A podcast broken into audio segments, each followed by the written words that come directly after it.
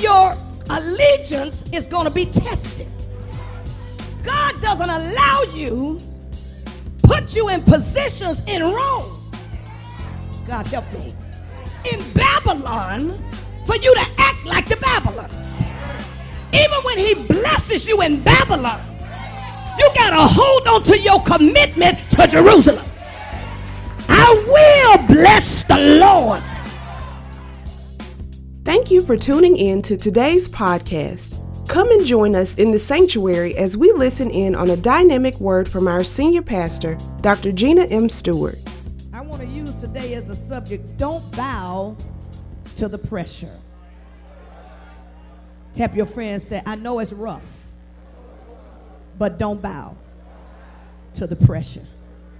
Look at somebody say, I know your back might be against the wall, but don't bow to the pressure. Look behind you and say, I know that it's a struggle, but don't bow to the pressure. Put your hands together and give God praise.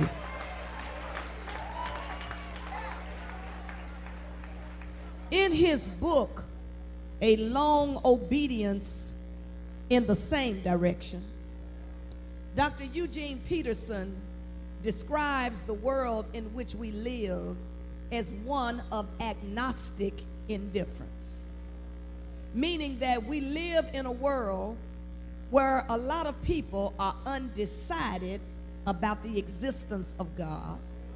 And number two, they have very little interest in God. A world that is no friend to grace. Dr. Peterson says that a person who makes, makes a commitment to the lordship of Jesus Christ, and some of you can attest to this, does not find a crowd immediately forming to applaud their decisions, nor does the devil roll out the red carpet and throw a party because you've decided to follow Jesus. Nor do you find your homies or your road dogs that you used to run with gathering around to offer congratulation and counsel. Rather, we find that we are living in a time when neither the adventure of goodness nor the pursuit of righteousness or excellence makes the headlines. It's an unfortunate thing, but no Oscars are given for holiness, for righteousness, for integrity, for character, and servanthood.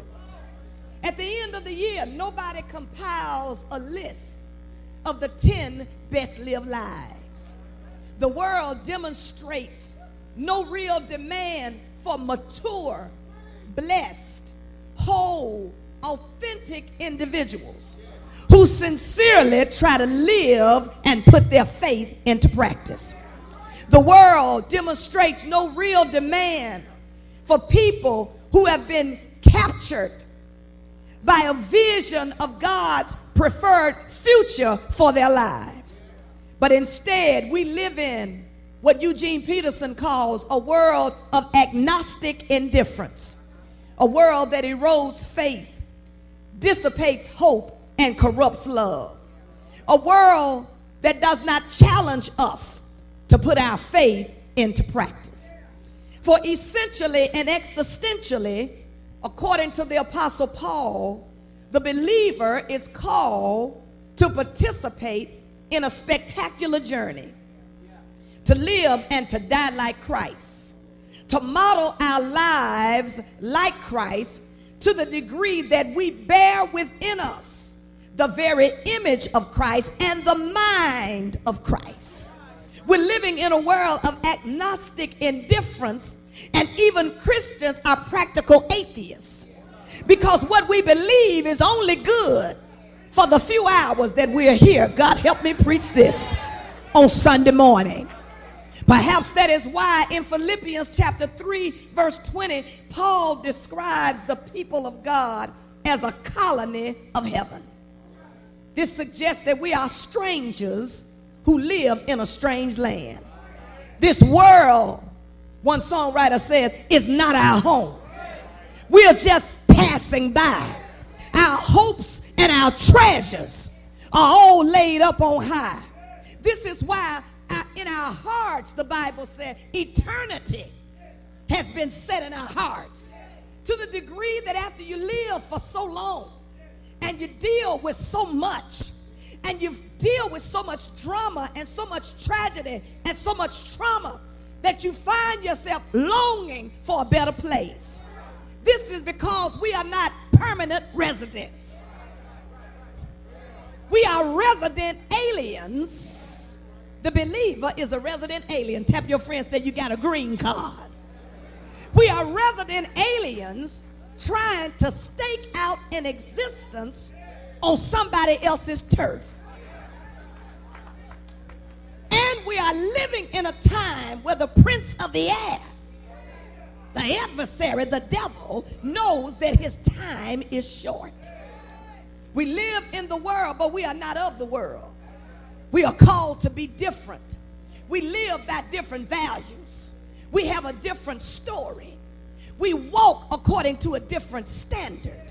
And it is in this sin inhibited world of agnostic indifference that you and I have been called to be salt and light. But I'm here to tell you it doesn't take a rocket scientist to find out that it is not always easy. Tap your friend, say it ain't easy.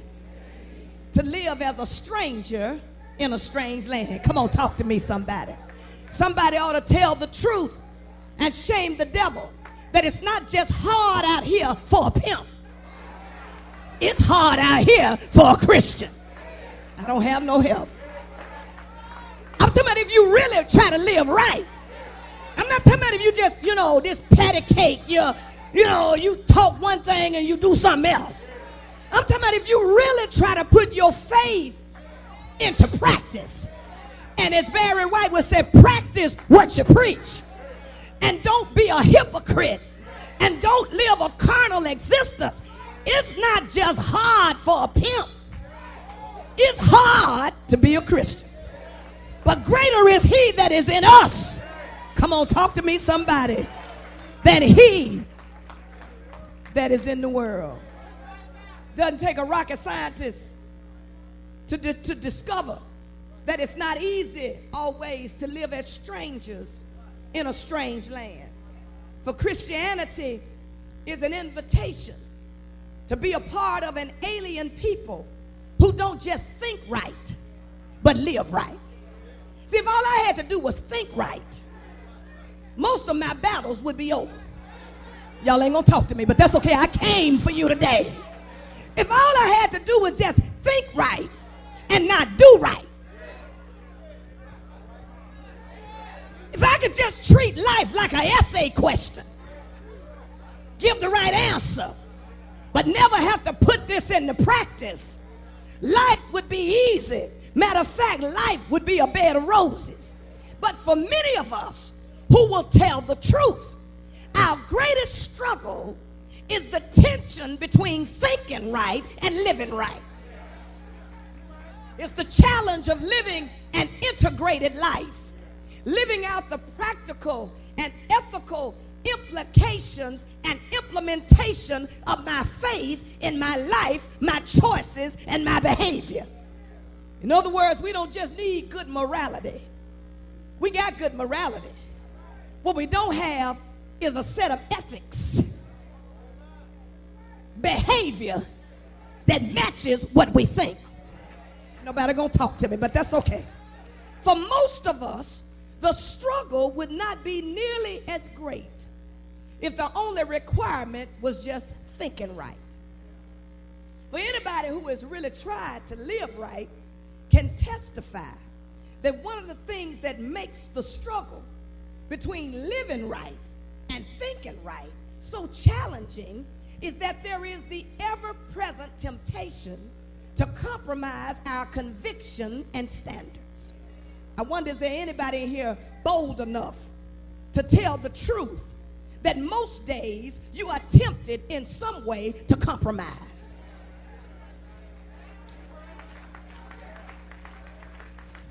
Am I on anybody's street today on anybody's front porch today who can admit in the presence of God and these witnesses that the very thing you say you're not going to do, the very thing you say you're going to stop doing, is the very thing you find yourself tempted. Come on here, I came for you today to participate in. Oh, after a service like Sunday night, the power of God in the room, the heavens are open, and you walk straight out the doors, and the enemy meets you face to face. Come on, come on, tell the truth and shame the devil. That there are days that you are tempted to go back on your standards, to compromise your convictions, to not just think right, but challenge to live right. If you understand this challenge, you understand the dilemma that Shadrach, Meshach, I call him a bad Negro, found themselves in. Most of us know the story of Shadrach, Meshach, and Abednego quite well. These three young men, along with their friend Daniel, were taken captive from Israel and exiled to Babylon because King Nebuchadnezzar had conquered Jerusalem. In fact, God used King Nebuchadnezzar as an instrument for their spiritual development, their sinfulness, their idolatry, their spiritual authority placed them in a state of alienation with God. And the fact of the matter, because they refused to return to God, God allowed their enemies to be used as an instrument for their spiritual development.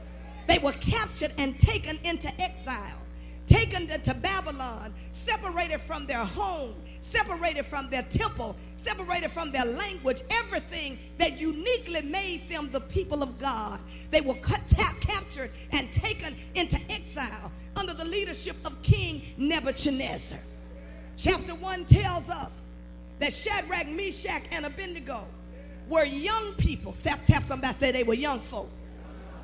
And I hope the young people that are in here today are paying attention to this because there is this myth that God only uses old folk or that you have to be 40 or 50 years old before God can really use you. But when we read the scripture, we find that a number of people who made significant contributions to the kingdom of God were not full grown adults, but they were children who were committed to the God of their salvation. Eh, Shadrach, Meshach, and Abednego were youth, the Bible says, without blemish. They were well favored in appearance, skillful in wisdom, discernment, and understanding. They were apt in learning, knowledge, competent to stand and serve in the king's palace. These were some of the best and the brightest that were taken into captivity, and they planned to assimilate them into the language, the literature, and the mores of the Chaldeans and Babylon. But even though they changed their name, changed their location, and tried to change their diet with the hope of assimilating them into a foreign environment. These three boys and Daniel purposed that they would not defile themselves with the king's food, nor would they forget their God or their country. And I need to tell you that initially life wasn't too bad for them. They got some good government jobs. They had some good places in the government. They had favor with the king. But their civil service routine was interrupted one day when they found out that the megalomaniac king that they worked for wanted everybody to gather in the plain of Dura for a team building exercise. And the team building exercise was that he had built a statue because he was so in love with himself and did not recognize that even though he was a king, he was not a god.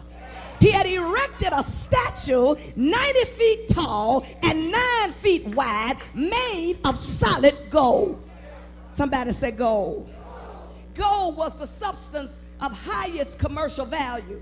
It was the gravitational center of the Hellenistic economy.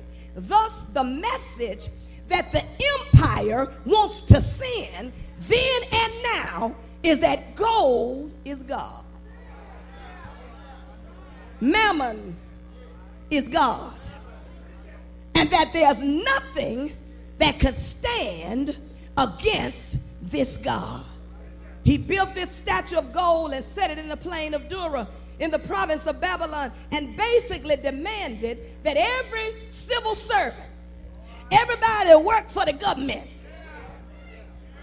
had to participate in his idea, come on here, of this team building exercise. He said, Look at here, look at here, when you hear the music, and to show you just what a dog and pony show it was, they invited everybody that was somebody. All the potentates and magistrates, all the protocol that they didn't even know to call, all the folk that thought they were important and the folk that wasn't. Everybody, somebody say everybody. Everybody was invited to the dog and pony show. Uh, if you were gonna be practice civil disobedience, this would not be the time. Tap your friend, say, sometimes, you know, sometimes just ain't the right time for you to be civilly disobedient.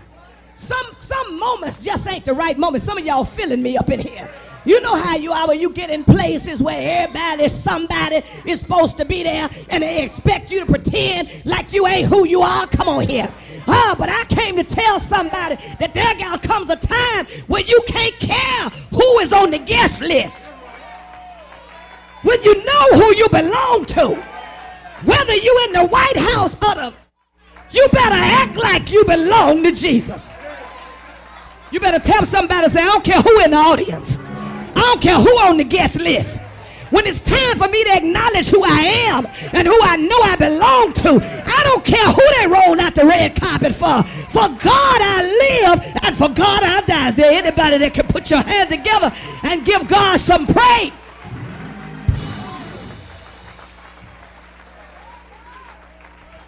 The civil servants, Reverend Tyson, were invited to the dog and pony show. Nebuchadnezzar invited everybody that was somebody to the celebration, the inauguration of this statue that he had built to himself. So in love with himself, so out of touch with the God of the universe. He says, Look at here, I got a whole orchestra. I got everybody on instruments. I got Flag. I got Mario. I got I got Sean and Jimmy. God help me. I got Thomas and Brian. I got everybody. I got the orchestra to play. And this, these are the rules of the game. The rule is that when the music plays, everybody needs to bow down. Somebody said bow down to the golden image. He doesn't leave any room for anybody to be out of compliance. The assumption is that when the music plays, everybody's gonna bow. And you know what they said when you in Rome, you do as the Romans do. But the problem is, Shadrach, Meshach, and Abednego were in Rome, but they still had a commitment to Jerusalem.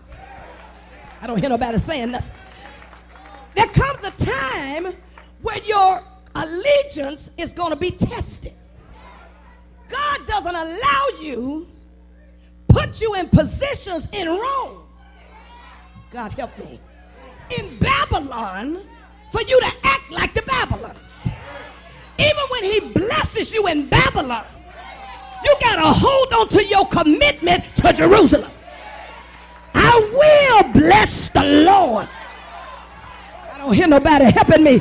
At all times, his praise shall continually be in my, my soul shall make its boast in the Lord, and the humble shall hear thereof and be glad. Oh, magnify the Lord.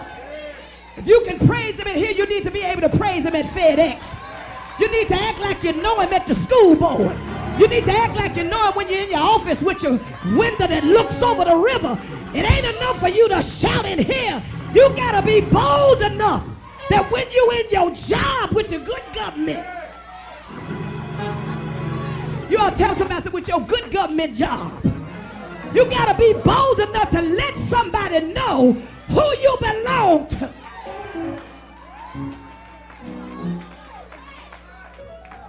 Shadrach, Meshach, and a bad Negro. Tap your friend, so they got the memo like everybody else. Is there anybody here you get the memo like everybody else? They got the memo like everybody else.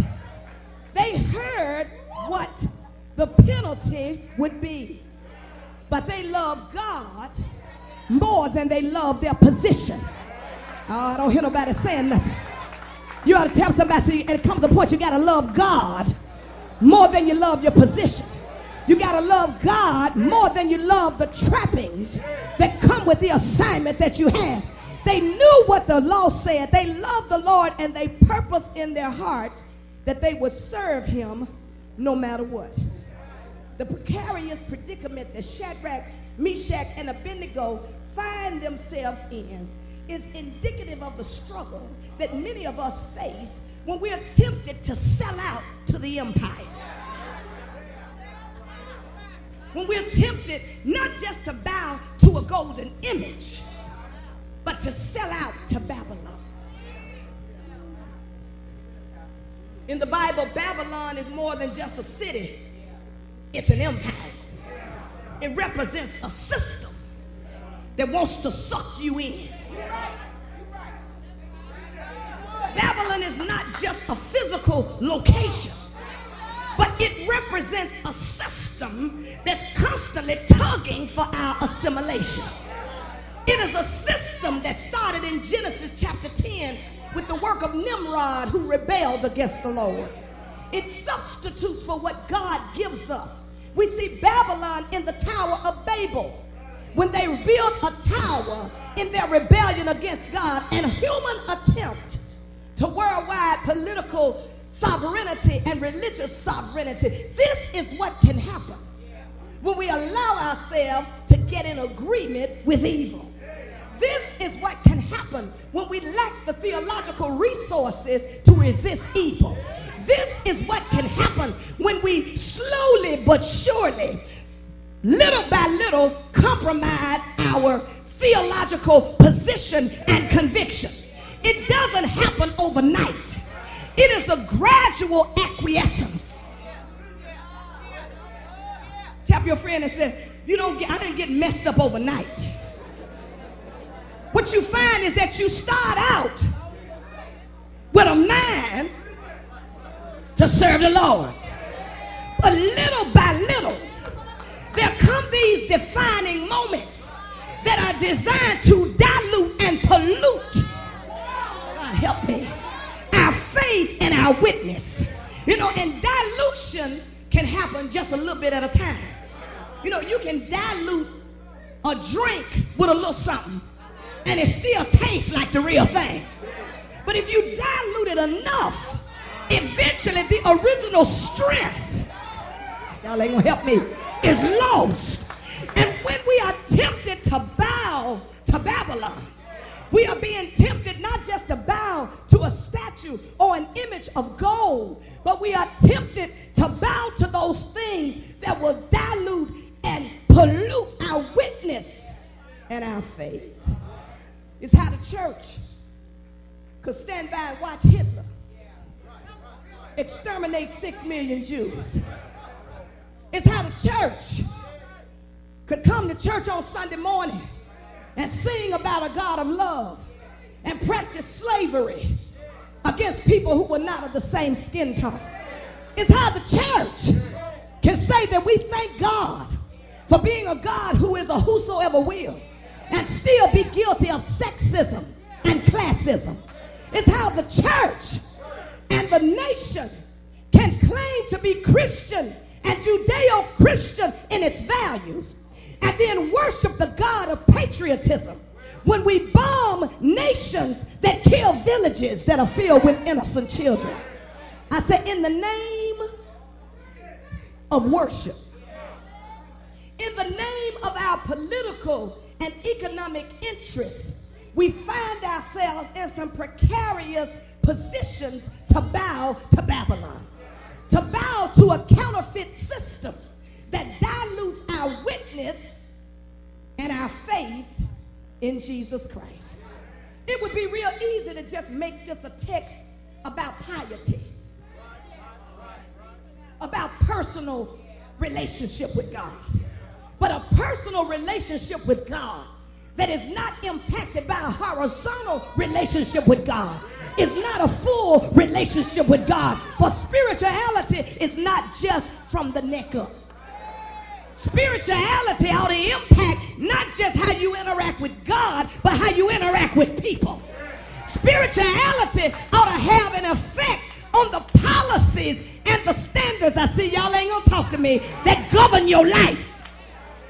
We cannot come in here and shout about worshiping the God of Jerusalem and then be unethical in our practice. But every time you bow to Babylon, God, ain't nobody gonna help me. We find ourselves diluting and polluting our faith. This is why you can come in here. When I start preaching about stuff, they won't know it's Pastor mad. I ain't mad. I'm just trying to challenge the people of God so that we understand that a relationship with God is not just what looks good on paper. You got some folk that look good on paper that make you think they can sell ice water to an Eskimo. But the rubber meets the road when our practices back up our words. You ought to slap somebody that says about practicing what you preach. Thank you for joining our podcast. We pray that you were tremendously blessed by the word. Like what you've heard? You can purchase this message by visiting www.christmbc.org/store or by emailing us at orders at christmbc.org. Be sure to mention the title of the message. We are one church in two locations. Join us at one of our two locations at 8 a.m. at our east location at the Esplanade Memphis, located at 901 Cordova Station, Cordova, Tennessee 38018, or at 10 a.m. at our south location, located at 480 South Parkway East, Memphis, Tennessee 38106. May God continue to bless you, is our prayer.